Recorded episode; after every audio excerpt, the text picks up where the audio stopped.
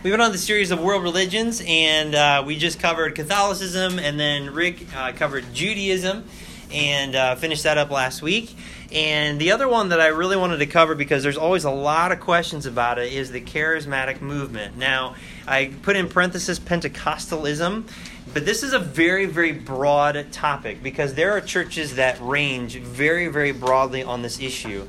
There are some very conservative churches, like, I mean, I remember even talking to my wife who grew up in the Assemblies of God church, um, who uh, was, it was a Pentecostal church, but there is a difference between Pentecostal and charismatic.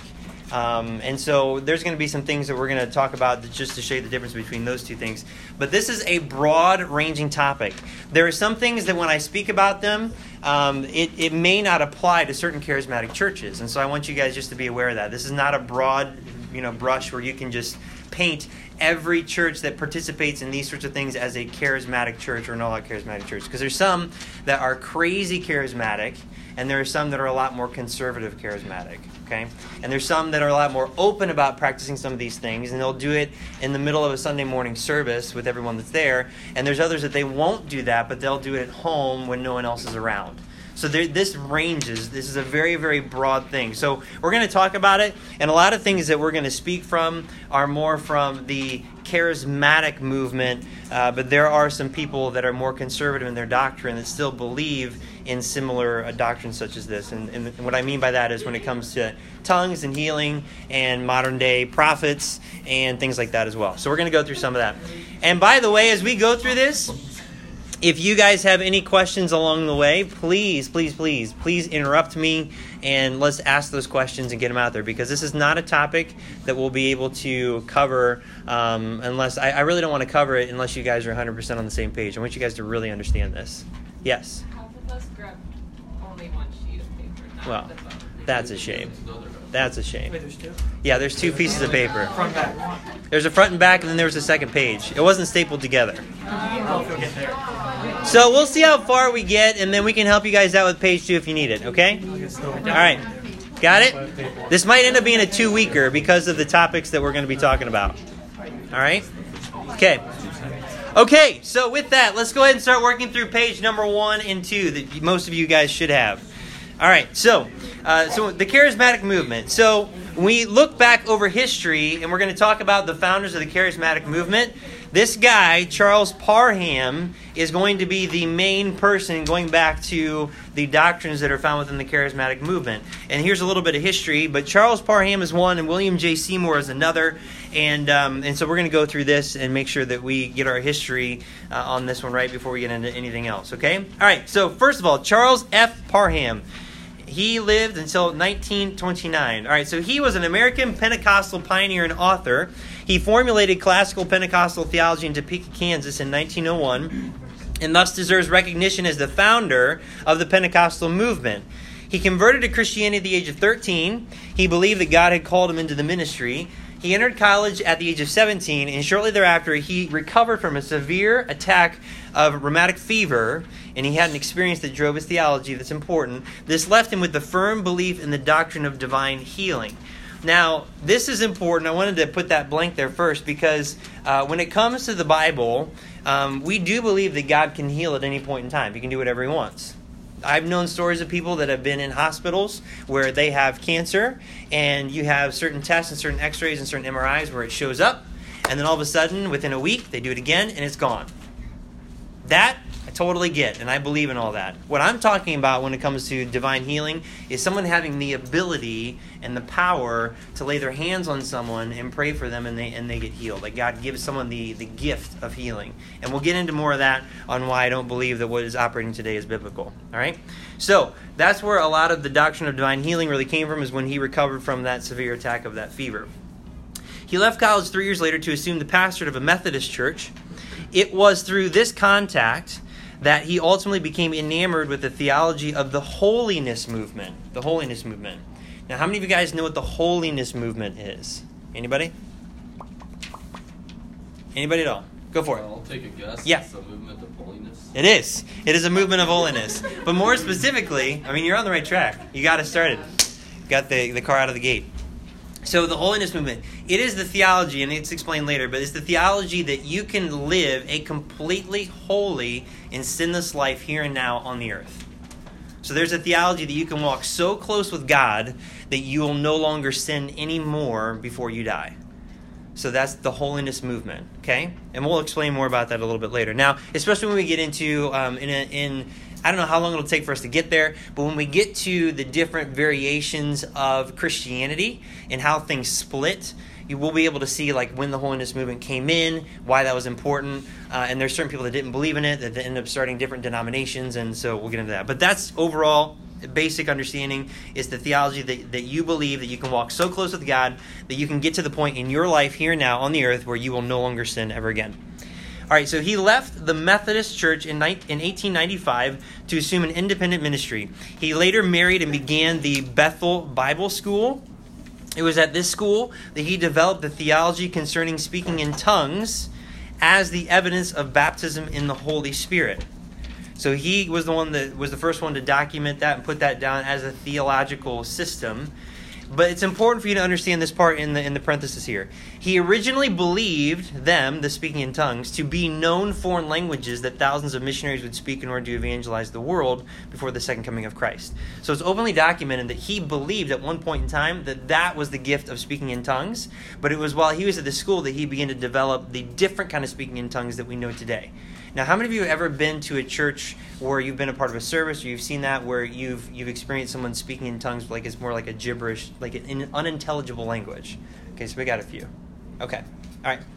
So that is what he developed at this point in time. Prior to that moment, he believed that it was the ability for someone to speak a known language that didn't they didn't previously know that.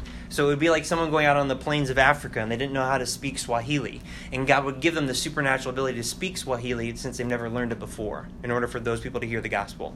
That's what he believed prior to this moment. And then he developed this theology then too. Okay? All right, so then that's that person. Now the second person that's kind of tied in with Charles Parham is this Agnes in Ozman. Now, this was the first person to speak in unknown tongues at Parham's Bethel Bible School in Topeka, Kansas. Her experience is credited with validating Parham's assertion that tongue speech evidenced spirit baptism. She later became an evangelist. While the immediate impact of Parham's theology was limited, it gained more momentum several years later in a revival meeting held outside of Houston, Texas. From there, William J. Seymour, a black holiness preacher, so he was part of the holiness movement, convinced of the truth of Parham's teachings, traveled to Los Angeles, California to preach the new message. The ensuing revival at the Azusa Street Mission from 1906 to 1909 represented an anomaly on the American religious scene. No one had ever seen that before. In 1906, Parham's prominence in the new movement, not yet known as Pentecostal, so it wasn't labeled as Pentecostal yet, was coming to an end due to rumors of him being a homosexual. In the summer of 1907, he was arrested on the charge of sodomy. All charges were later dropped, but the damage to his reputation was, was already done. Because the holiness movement taught a person could come to a point of sinless perfection, and Parham was a leader, his work was over. So he was completely discredited. So that's kind of the history behind this guy. Yeah. Sodomy. Sodomy, that would be like homosexuality. Okay. Yeah. So the term sodomites, where that's where that comes from, It comes from Sodom, and Gomorrah, because that's the first place in the Bible where it's documented where you have a culture of homosexuality. Yeah. How do you get arrested for that? Well, it, it's actually against the law. Like if you were to go to the laws of our United States, I mean, in a lot of cities and places, sodomy is still a law that's in place today. Oh. So the act of homosexuality is actually against the law in most places. I don't know if you knew that, but Wait, that's is this like public or like private? Because like if you're in the public, like kissing a guy, I could see Mhm. how that's wrong. hmm And yeah, private too. But what's the law states? I don't know. I'd have to go to you have to go to each law, but I know that as, as a general rule, back in the early 8 1900s, it was against the law. Period. So if it could be proven in the court of law, then you could be arrested on that charge. Yeah, it is. It is. There's a lot of weird laws within our, our cities that many people don't even realize. Okay, so that's a little bit about Charles Parham, his time with Agnes, uh, William J. Seymour, and the Azusa Street Mission. Okay? All right, so let's talk a little bit more about William J. Seymour. So, William J. Seymour, he was a black holiness preacher that founded the Azusa Street Mission in Los Angeles, California. It was there that the gift of spirit baptism emerged and spread abroad in a religious wildfire. The sign gifts of the Holy Spirit, understood by other denominations throughout, throughout history as having ceased in the first century, had now been miraculously restored. Now, uh, that that statement is can be a little bit controversial for people that believe um, in speaking in tongues because people uh, will go back and say this has always been a part of the church, that this is something that people have always done. Um, but when you look at it from a historical perspective, there is some accounts where a, a speaking in tongues type thing that you see today of the speaking in an unintelligible language existed uh, back even during the, the dark ages within the Catholic Church. There's some documented things of that. But primarily, this act, this whole thing that they that they would do, was found in pagan religions. So when you go back and you go back and you study the whole unintelligible language and being in religious circles, it was mainly pagan teachings uh, back with like you know people that participate in voodoo do something very similar. And i'm not saying it's all connected but it is very similar when you look at them from that perspective. So but it was this guy parham with seymour that really brought it to the surface and really introduced it within christianity and it started to really gain some momentum. All right? So before that and overwhelmingly the other denominations throughout history did not believe uh, that that the gift experience that, that it existed and it existed in this fashion and now it had been miraculously restored. And we'll talk a little bit about that. Evangelistic tent meetings were used across by the us by pentecostals to spread the word. And so william j. Seymour is a big uh, figurehead when it comes to the charismatic movement along with charles parham all right, so that's just a little bit of background. Like I said, this is a snippet of some of this information, enough to just get you going to study some of this stuff yourself. So, boiling it all down, here's the summary. Although Pentecostals and Charismatics claim that believers throughout the century spoke in tongues, they originally claimed these were known foreign languages used by missionaries to preach the gospel to foreigners. That was big, and that's what people believed early early 1900s and even before that. It wasn't until this time that things began to change. After decades of speaking in unknown tongues within that context, Pentecostal theology was restructured and retrofitted to work with the obvious experiences of their followers. Now they claim believers throughout history spoke in unknown tongues, when before that wasn't true from people that believed in those sorts of things, but then they changed that story. And it's important to realize that most all Pentecostals and Charismatics do not know facts about church history or facts containing their own history. They really don't. And and believe me, they're not the only ones because I was super ignorant of church history myself until I went into it. And I remember back when I first started studying church history, I would just go with whatever my teachers like. I remember going through some of the church history details when I was going through Moody Bible Institute, and I hadn't done any studying myself. And what I found was is that I learned things from them, and then I studied church history on my own later and going through historical facts. And what I found was that all the stuff that's being taught within mainstream Christianity when it comes to church history has a huge, huge Catholic bent to it. The Catholic Church has taken church history and, and painted it and had, has done so many things where they start saying what this guy did was good when it really wasn't when you take a look at it from a biblical perspective. So, this whole thing of changing history is nothing new. I mean, even within your guys' history books, your guys' history books in school have changed dramatically in the last 20 years. And then prior to that, it changed dramatically 20 years prior to that.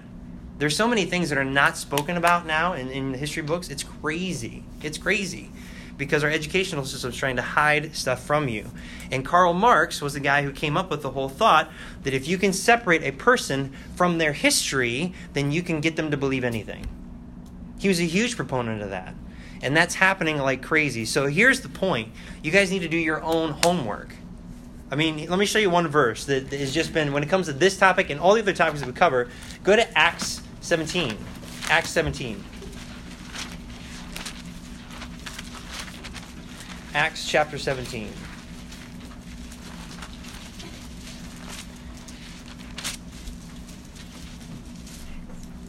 Acts 17, 10 and 11. Let me get a reader. Go ahead. And the brethren immediately sent away Paul and Silas by night unto Berea, who coming thither went into the synagogue of the Jews.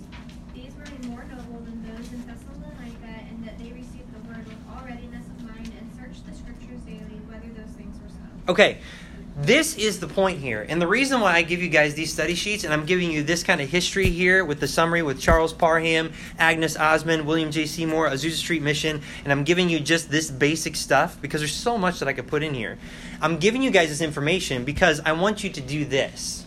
Like, if you really want to understand this stuff, you have to do what these Bereans did. You have to.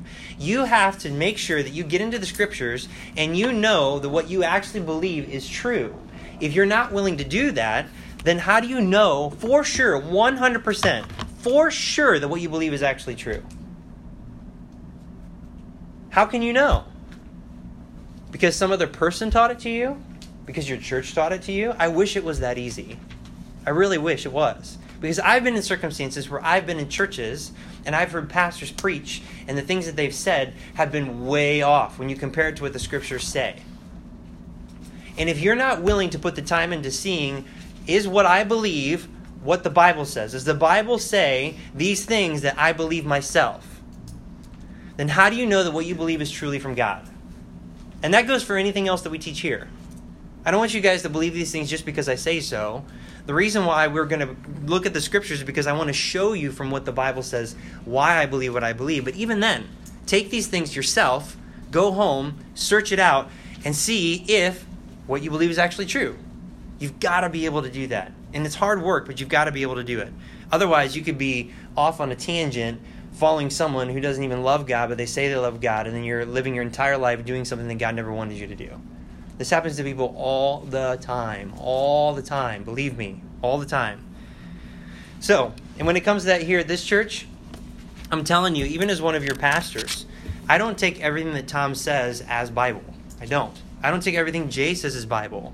Whatever they preach and whatever they teach, I'm searching the scriptures to make sure that what they're teaching is actually true. And if something's off, I'm going to go talk to him about it. I'm going to do that. And I would expect the same from you guys. If I ever teach anything in here or outside of here, and you search the scriptures and you find that I might be incorrect about it, I want you to talk to me about it. I really do. I mean that with all my heart.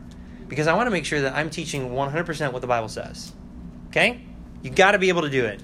If you're not willing to do the work, then it's your own fault when you fall off the rails. That's as straight as I can put it. All right? Okay. So let's take a look at the authorities. So when it comes to the charismatic movement, let's take a look at their authorities. This is big. This is big.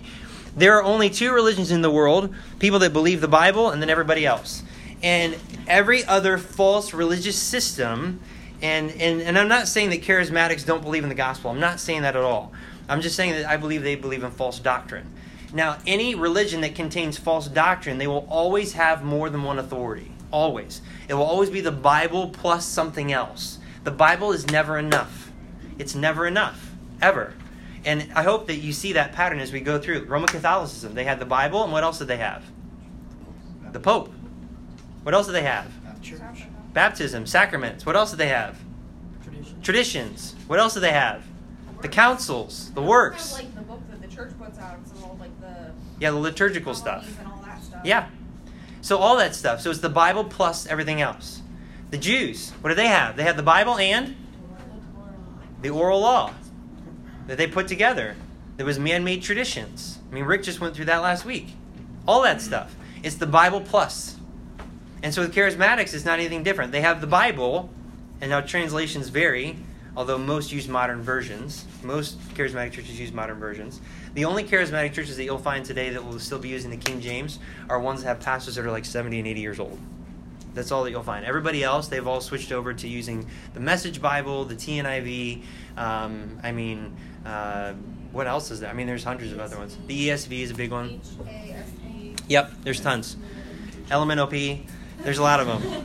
All right, so you've got the Bible. So they, they will go to the Bible as one of their authorities. They will do that. Um, and they only usually use portions of the Bible that they know really, really well pertaining to their doctrines. And we'll talk about that. Uh, number two, they use the personal ecstatic experiences of each believer. Now, this one's very, very important. So, and I hope you guys really get this, and I want you to think about this. Without realizing it, those that believe in charismatic doctrines have elevated their experience over the clear teaching of God's words, thus making their experience equal to or greater than the Bible. Once a person has an experience, it is almost impossible to convince them that what they are doing is unbiblical. This is a big deal. This is a big, big deal. And it's very, very subtle. Here's why you can never deny someone's experience, ever. Ever. Because what they experienced is what they experienced. Were you there? No? Maybe you were. I don't know. But what you've experienced is what you can experience. I remember in the first conversations that Megan and I had had, that you know her going to Assemblies of God Church, I found myself starting to become um, very attracted to her, and so I knew I had to guard my heart in that matter because I had not done a good job of that in my past. And so even though she didn't like me quite like that yet, I knew that in my heart that I was starting to like her. And so then I said, okay, we need to talk. And so then we sat down at Panera for about two hours at a time, one to two times a week, sometimes three, depending on what was going on. And we would sit down and we would have a Bible study. And what I did was I went through the entire Assemblies of God doctrinal statement. I mean, the whole thing. I printed it out and I went through the whole thing. Yeah, I was searching. Yeah. This wasn't him testing me. I was testing him. yeah. And I went through the whole thing and I started to point out things that I don't agree with and things that I do agree with. And I said, these things are good. This is good. This is good. This one's not good. And I wanted to sit down and open up the Bible and show her why I believe that it's not biblical. And we spent, I mean, how many weeks did we do that? Months. A couple months? We did months. Yeah. And we started doing that. And then what she would do is she would be taking notes and some other things. She would go home and she would study it out herself. And then she would come back the next week. And I remember one time she's like, that's exactly what the Bible says. And I'm like, shut up. She actually believes what the Bible says. And because growing up, I had been, I had friends that were Catholic. I had friends that were in more liberal Christian churches that believed in like having women pastors, and I would try to have conversations with them. I had friends that, not as many that were charismatic, but I knew a few of them that were that were in more charismatic churches. And every time I would try to talk to them about what the Bible says, every time, every time, they just shut me down. They did not want to hear anything that I had to say. And so this was one of the first times in my life where I opened up the Bible. She was searching, and the reason why she was willing to take a look at what the Bible says is because she was searching. She wanted to know the truth. Yeah, because you you just gotten saved within a year from. Like legit saved. Yeah. I mean, I grew up getting saved every single day of my life. Yeah. If I was gonna lose my salvation every single day. Yeah, But legit got saved and then realized my church was not telling the truth. I was not getting fed. Everything was coming together, and God was doing it, not me. hmm And a lot of that came with the new pastor that came in, who was different from the Then pastor you had growing up. say, Yep. And he didn't. He didn't want to talk about anything in the Bible, which Yep. I didn't understand that. Yeah. But I remember in some of our conversations that, like, I thought in my own mind that when I had these conversations with my, my future wife, that, um, that tongues was going to be the big issue. I really did. But it really wasn't. Because we went to the Bible, we went to Acts 2, and we, we looked at what biblical tongues actually was. What the issue was, was healing. Because she had an experience where she was healed. I grew up seeing them. Yeah, and you grew up seeing them and your My sister. my grandpa, Mhm. camp, Mhm. church camp. Mhm. always freaky. Yeah. And then me personally, that summer, the summer I got saved. Yeah. Because she was on I top of a. roof. Yep, you're on top of a roof and you fell. almost positive I either broke my leg or my back. I couldn't move, and the pain was insane. And I heard cracking and all that. And the Indian, it was an Indian reservation, and the chief pastor's wife took over and laid hands on me and started praying and then speaking in tongues and demanding healing, or proclaiming it really. Hmm and everybody was around me and um, yeah i felt it and saw it hmm and all that and, And you talked about how the place where you had pain was starting to warm up, and then you felt it pop back into place. yep. Yeah, just from the laying on of hands. yeah.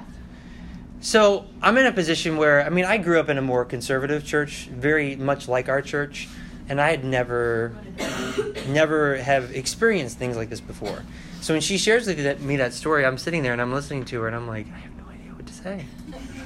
But I just remembered you can never deny someone's experience my ever. sister had a tumor on the back of her leg when she was a kid and we took her up to the altar i mean it was huge we were going to get it cut out and um, we took her up to the altar and the deacons and the elders laid their hands on her and it disappeared hmm um, at camp, there was a girl whose leg was shorter than the other, and she had special crutches Mhm. that you know. And we, this is creepy stuff. This is gonna creep you guys out, but I legit, we saw it. This is what this is what it was, but we saw it extend hmm and level out, and she Mhm. did not use her crutches anymore after that. hmm I mean, there, I could give you tons of stories. Yeah. Yeah. So I wanted her to share a little bit about that because I'm, I want to be able to explain that. I don't know if we're going to have enough time. We're not going to have enough time Probably. To explain some of that, but I want to talk about it even next week. Yeah. Uh, is this speaking of in tongues or healing, or is this like together? Combination of both. Combination. Yeah. All of it. Yeah. Yeah, combination of both. All right, so so with that, um, the reason why I wanted to bring that up is because they that that they end up elevating the experiences above what what the Bible says. And so what I had to do with with Megan as we were talking about it is I had to go back to okay, can't deny the experience, but what does the Bible say? What does the Bible say? And we went back and I asked her questions. I'm like, what about this? What about this? What about this? And then it was almost like, wow, okay, there's a good chance that that may not have been from God. And we talked about that in detail, and it frankly freaked you out when we when we talked about that, the possibility that that may not have been from God. Now, um, like I said, I believe that God can heal at any point in time, but as far as a person having the ability to heal and having that spiritual gift, um, that is not something that is in existence today. And it's one of those things that uh, I, I, believe that it will come back during the tribulation because of other things that are going to unfold, and we can talk more about that. But um, that's in a nutshell. What else do you want to add? The point yeah. that you made that changed it for me. Yeah. Um, I mean, besides obviously me studying it out for myself, the point that you made that is it from God or is it not? In my whole life, yes, it was from God. But when you said, um, I remember when you said, if it was of God, then why are all those people that have that gift in hospitals, in all over the world, laying their hands on people? And why aren't why isn't everybody getting healed? Mhm. Why? Why? And why is it only these? And, and it made me think, well, duh, that's common sense. Mm-hmm. Like, I don't know. And then just going through scripture and realizing Yeah. that was a big, that was a changer for me. Yeah, yeah, because it, this is one of those things where it can it can it can make me very very upset because if a person legitimately has that gift, and why is it that it only can occur at certain places that mean like it's happening at a church or at a church service? Why aren't they taking that gift into hospitals where there are children that are dying of diseases that cannot be cured? Why aren't they doing that? and why is it only taking place in these particular places at these particular times for these particular people it's one of those things that when i go that direction it can really get me upset yeah Uh, but speaking of tongues, back Yeah. in Acts 2, when they spoke and people heard their other languages, Yep. I heard a preacher in uh, Seattle, the Russian church, Mhm. uh, say, uh, well, the people that came over that were guests were, he w- was talking about the previous time, they were Japanese, and they spoke Russian and Japanese, but Mhm. then when uh, the they started speaking in tongues, they said it was pure Japanese that they heard mm-hmm. uh, and that brought them closer. I believe he said that's why they uh, repented. Uh, Yeah. So are you saying I don't know? That's No, I think that can still happen because here's here's the thing. So, first of all, the definition of what biblical tongues actually is. That's the big one. Because when you look at it in Acts, Acts chapter 2, it is known languages.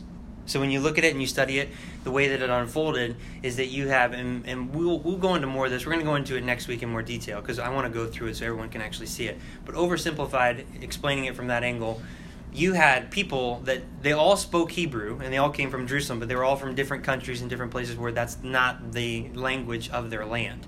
So they come to Jerusalem, they all speak Hebrew because they're all proselytes or they're all Jews and they come into Jerusalem for Pentecost.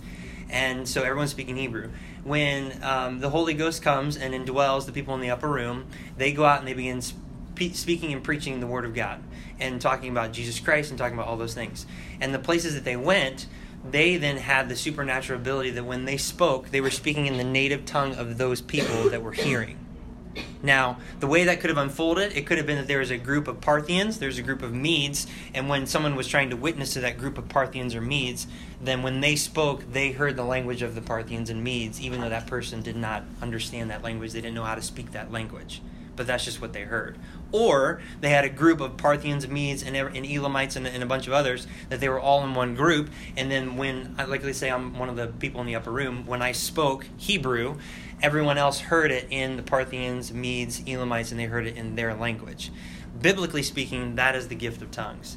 Now, I believe that there are certain times and places that if God wants that to happen, I don't think it's, I mean, as far as what it occurred there, I think God can do whatever He wants. But there's a, what I'm talking about is that in charismatic churches today, where they don't practice that, where when they speak, it is an unintelligible uh, language that does not exist among humanity, that that is not of God. I firmly believe that that is not of God because that is not what you see in the Bible at all. Because the, every time that you see it in the Bible, and there's only a few places, a handful of places in the entire scriptures where tongues is actually used, it's always a known language. every single time. Yeah.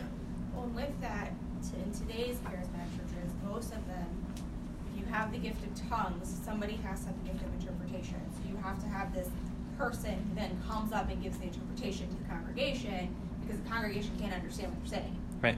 Because it's, they call it like their personal prayer language to God. It's not really a known language. So you also you have this whole conundrum of like, there's, you know, if I'm speaking tongues to all of you guys, none of you guys understand what I'm saying. But then if Brenda's like, I have the gift of interpretation, and she stands up and she gives whatever message she wants to, then you guys can finally understand it because Brenda had to bring it to you. So Mhm. it's like this whole somebody else has to give you God's word through somebody else. Like it's like a pattern of like you gotta.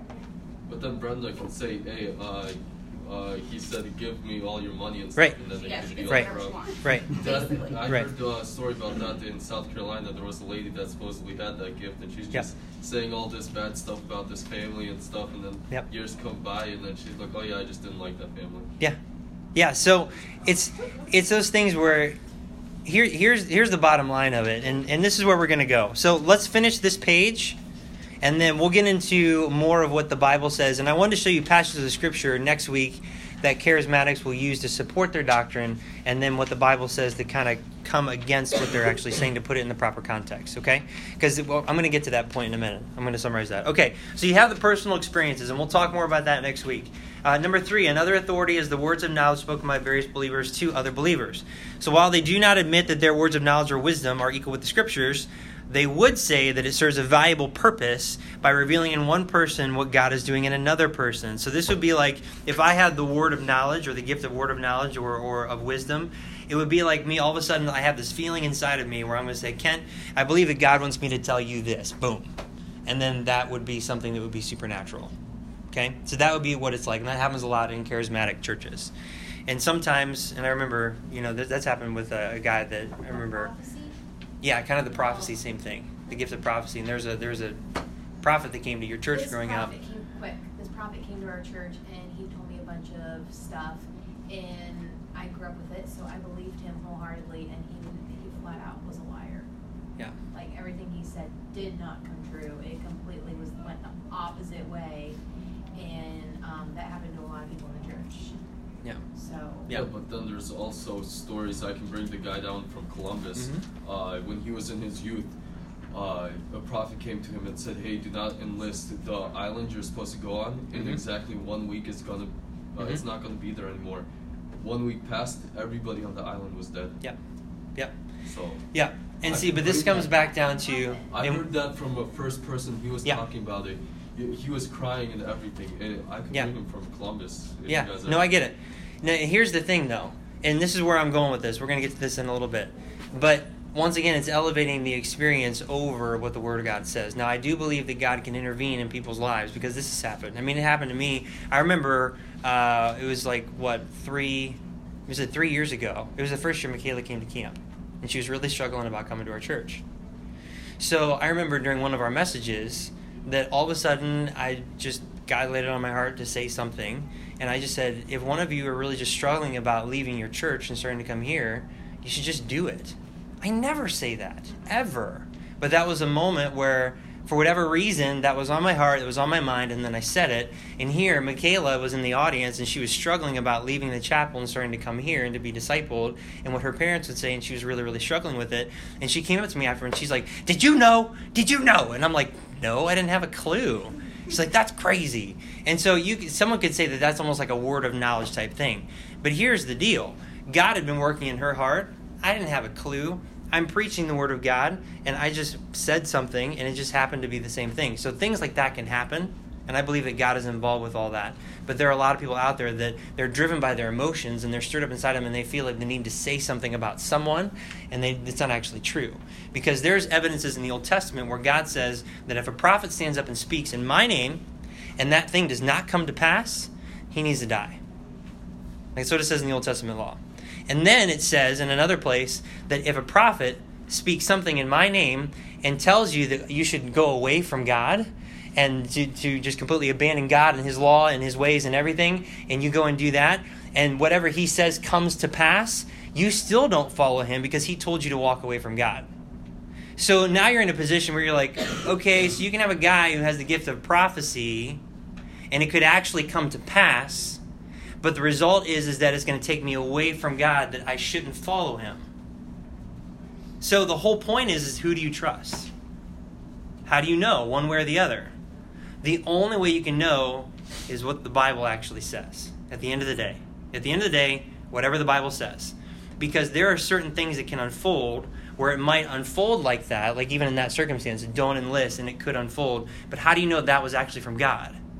Because the enemy has spiritual signs and wonders and powers as well. And the guy that told him never seen him before in his life, he Yep. never knew anything about him. He, that was the first time uh, they were together. Yeah, That's yeah. But how do we know for sure that was exactly from God, though? You know what I mean? It's one of those things when you break it all down, are we trusting in experiences or are we trusting in what God actually says?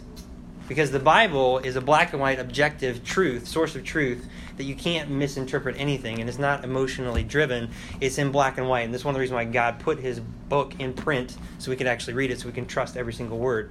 Because we can even look at places. All right, we're going way off. Go to Second Peter. I want you guys to see this. Go to Second Peter. This is what I wanted. I told you guys to interrupt me. This is what I wanted. Okay, this is good. What's that? Second Peter.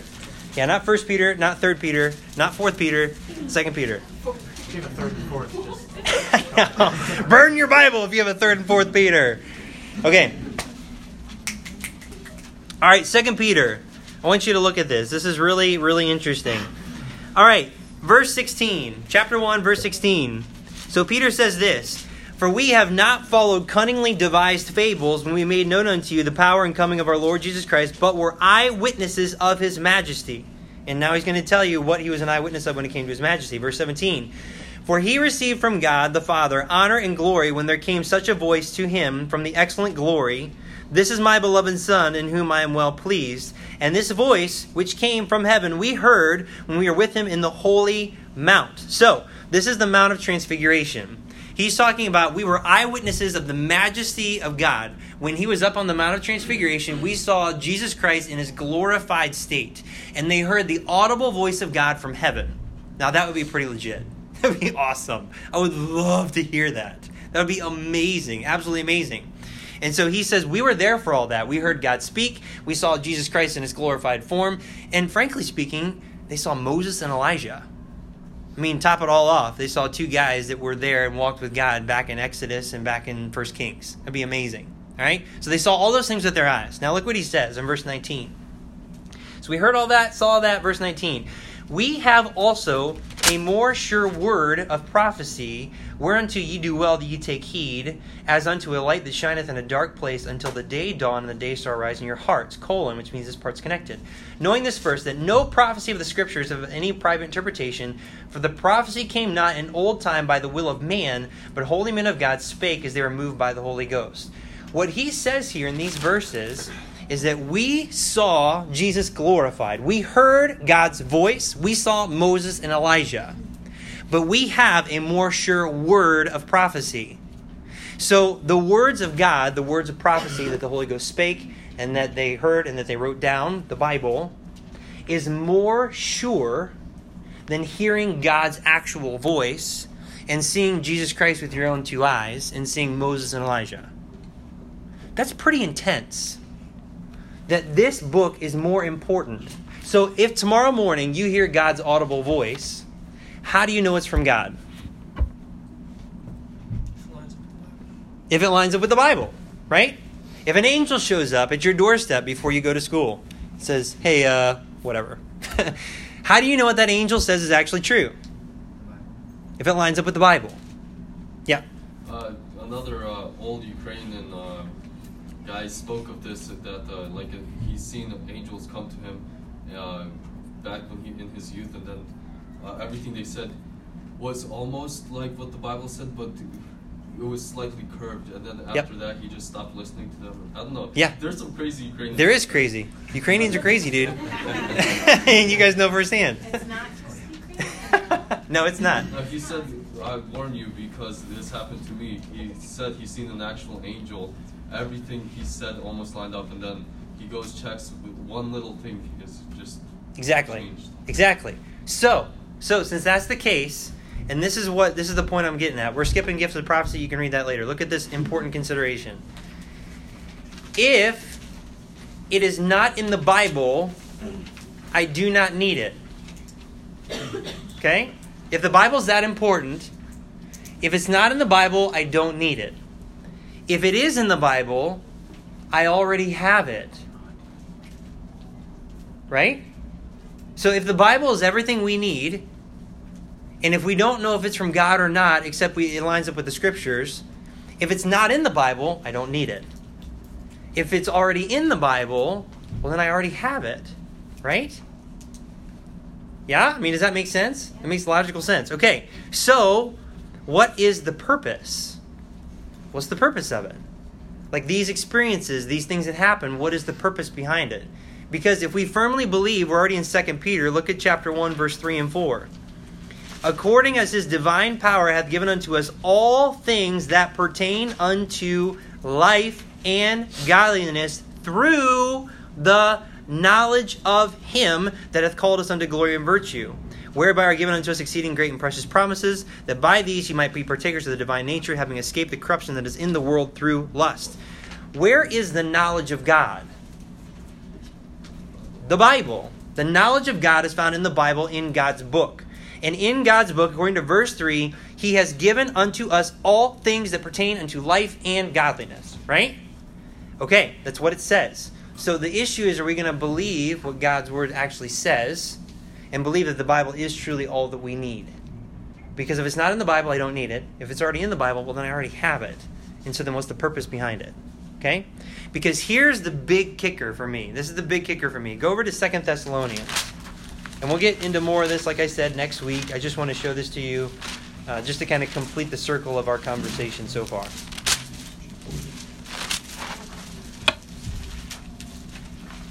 Second Thessalonians chapter 2. Okay, verse 1. Uh, Paul says here, Now we beseech you, brethren, by the coming of our Lord Jesus Christ and our gathering together unto him, that ye be not soon shaken in mind, or be troubled, neither by spirit, nor by word, nor by letter, as from us, as that the day of Christ is at hand. Okay, first of all, the context of chapter 2 is big.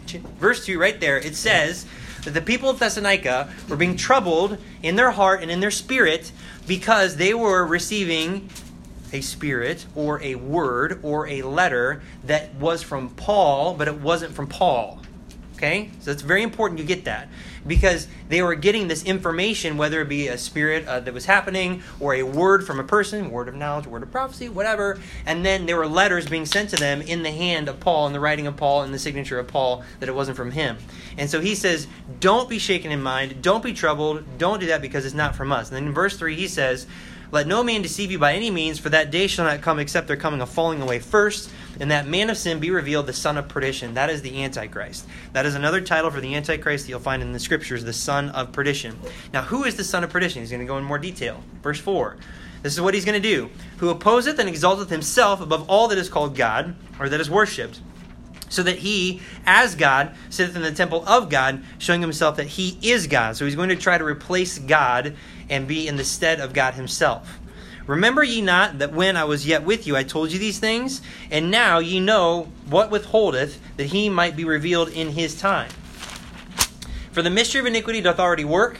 Only he who now letteth will let until he be taken out of the way. Then shall that wicked, there's the Antichrist, be revealed, whom the Lord shall consume with the spirit of his mouth and shall destroy with the brightness of his coming. Verse 9, here's the key. Even him, Antichrist, whose coming is after the working of Satan with all power and signs and lying wonders. So when the Antichrist comes on the scene, he is going to have the ability to have signs and lying wonders that look almost like the exact same thing that you saw in the scriptures. Now, this shouldn't be anything new because what happened in the book of Exodus?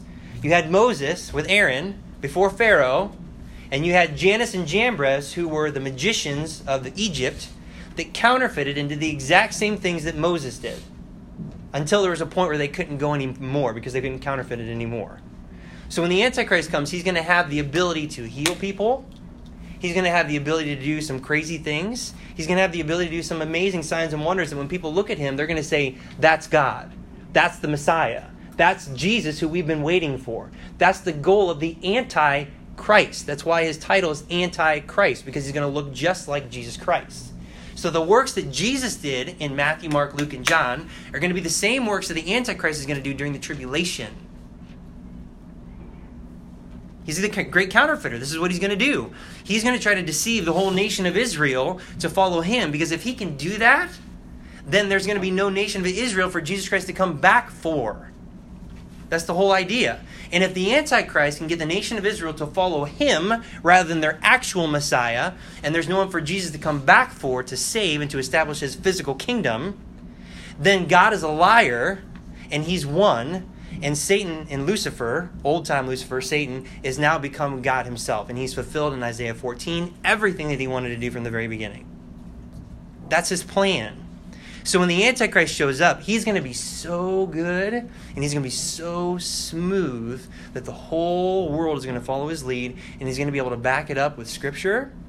He's going to be able to back it up with lying signs and wonders. And no one's going to be able to say, mm, no, no, I can't. He's, it's too good. I mean, he's it. He's everything we've been looking for. He's everything the Bible talks about. He's going to look that good. So, why in the world are we going to put our faith and trust in signs and lying wonders? If we know the Antichrist is going to use them, then what we need is the actual words of God and study them and know them because here is where we actually can see for real. I mean, that's the problem of Laodiceans. They need salve so they can see. The Word of God itself can reveal all this stuff. You have some? Okay. All right. So that's the whole point. All of our experiences that we get should be filtered through the Word of God. And you guys know this. Oh my goodness. I mean, how many times in your heart there's something that you wanted so bad and you knew it was the right thing and all of a sudden it ended up being a complete total disaster? I mean, can you trust in your own experiences, right? No, we can't because our hearts are deceitful and we need God to judge our hearts. And the same is true when it comes to theology. It's the exact same thing. We can't let our theology be led by our emotions. We can't. Yeah. Really quick, for those that are like super, super interested in, in this stuff, um, our church has like the whole lesson of how many pages, how many weeks. It's like a 12 week series. It's a twelve week series of this stuff in detail, and it's at the desk. If you guys ever wanna know more about it, um, like, right now, I feel like he, we skip so much. Yeah, we're going to get into more next week, but it's still, we'll be skipping a lot. If you want more information, that's where you need to go, because it'll blow your mind. Yep. And, um, yeah. Yeah. Rick? I was gonna say, talk about the audible voice of God. I, a lot of times if I have something that happened, I always qualify, not being charismatic, but what I had happen, because it's, and it's backed up with this. Yeah. Last year, Sons of Thunder. I have nothing. And I'm freaking out because I have just a few days to get something together and I'm all over the place in the Bible. I can't find, I just can't land on something to preach. So I reverted back to what Tom talks, pray for wisdom. Mm-hmm. So I had nothing. So I prayed for wisdom. I went to bed. Fell asleep. Had some crazy dreams. I don't remember what they were. All I know is that I, as I started waking up, word strength made perfect in weakness, strength made perfect weakness. And when I woke up, it was there. Mhm. I'm like, I gotta find that verse I didn't know it by memory. So I go look it up, and it's in Second Corinthians chapter 12. So Yep. I start reading the chapter, and I remember the theme about the Corinthian church and its redemption, and after everything it went through First Corinthians. I'm reading, and I'm reading that chapter, I'm like, man, this whole thing preaches, and I'm like, bam, there's my message, and I was just, I went from there, and I made my outline, and that's what I ended up doing for Sons of Thunder Yeah. But it was here. Yeah. I may have heard something, but it was here. Right. Right. Yep, for sure. For sure. It's always going to be backed up by the scripture, for sure. All right, so next week we're going to get into, if you don't have a page 3 or whatever, page 16, um, we're going to get into specifically, you know, things, the passages they use, what they believe, what the Bible says, uh, particularly with tongues and healing. And there's a lot that we're going to go through. So uh, make sure to come back because we're going to be capping this off with that and then moving on to something else. All right, we good? All right. Okay. All right, let's pray. God, thank you for our time together tonight. Uh, we do pray that we would um, let these things uh, settle within our hearts, um, that we would truly do the work of, similar to what the Bereans did, where they searched the scriptures daily, whether those things were so. That's so important that we would be willing to do that, to put the time and the work into making sure that what we actually believe is true. Um, because there's a lot of false doctrine that's out there, there's a lot of experiences that we can hang our, our um, futures on. Uh, but frankly, God, we need to just rely upon you and trust you and just take what you've already told us because your book is amazing. It does contain everything we need for life and godliness. Um, and I'm very thankful that you have uh, went through the work and frankly the painstaking work and, and, the lives that were spent in preserving your words for us to have that we can hold on to. So I pray that we would cherish them with everything that we've got, that it'd be one of the most prized possessions that we have on this earth, and that we would hold it very close to our heart. We love you. We thank you once again. Pray these things in Jesus' name. Amen.